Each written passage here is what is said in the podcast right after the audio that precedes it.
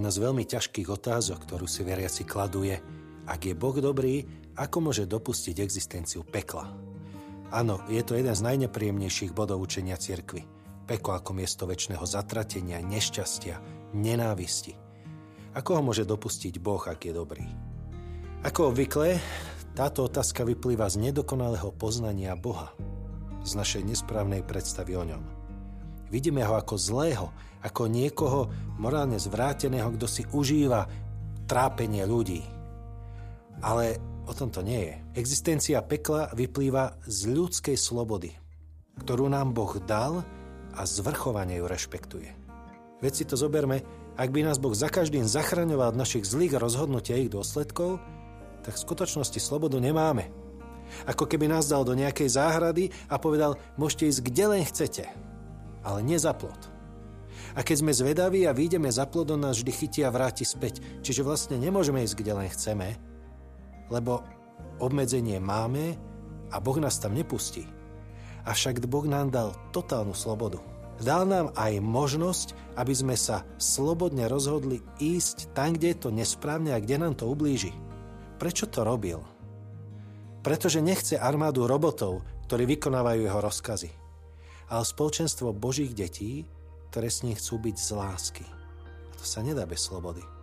Nevieme sa rozhodnúť slobodne milovať, ak vlastne inú možnosť nemáme.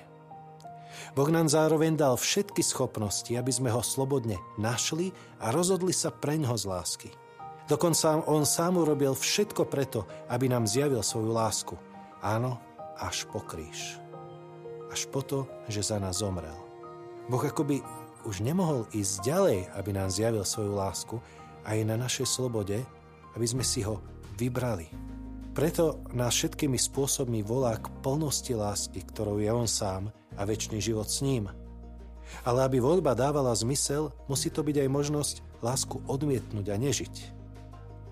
Nemôžeme si vybrať A, ak nemáme žiadnu možnosť B. A ak si môžeme vybrať medzi možnosťami, musí tu byť reálna možnosť, žiť aj to druhé. Po ukončení života tu na Zemi tak vlastne máme len dve zásadné možnosti. Žiť väčšine s Bohom, prípadne sa na to ešte pripravujeme v očistci, aby sme toho boli schopní, alebo žiť väčšine bez Boha. Podľa toho, čo sme si vybrali svojim životom tu na Zemi.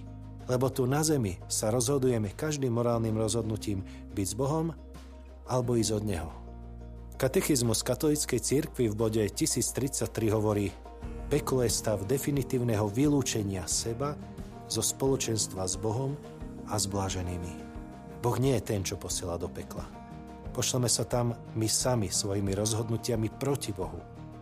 Takže Boh nás nemôže nútiť celú väčšnosť žiť niečo, čo je v rozpore s tým, čo sme si vybrali počas celého života.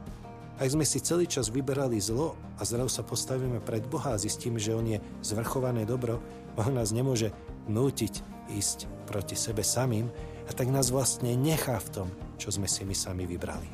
Znova katechizmus v bode 1037 hovorí, Boh nikoho nepredurčuje na to, aby šiel do pekla.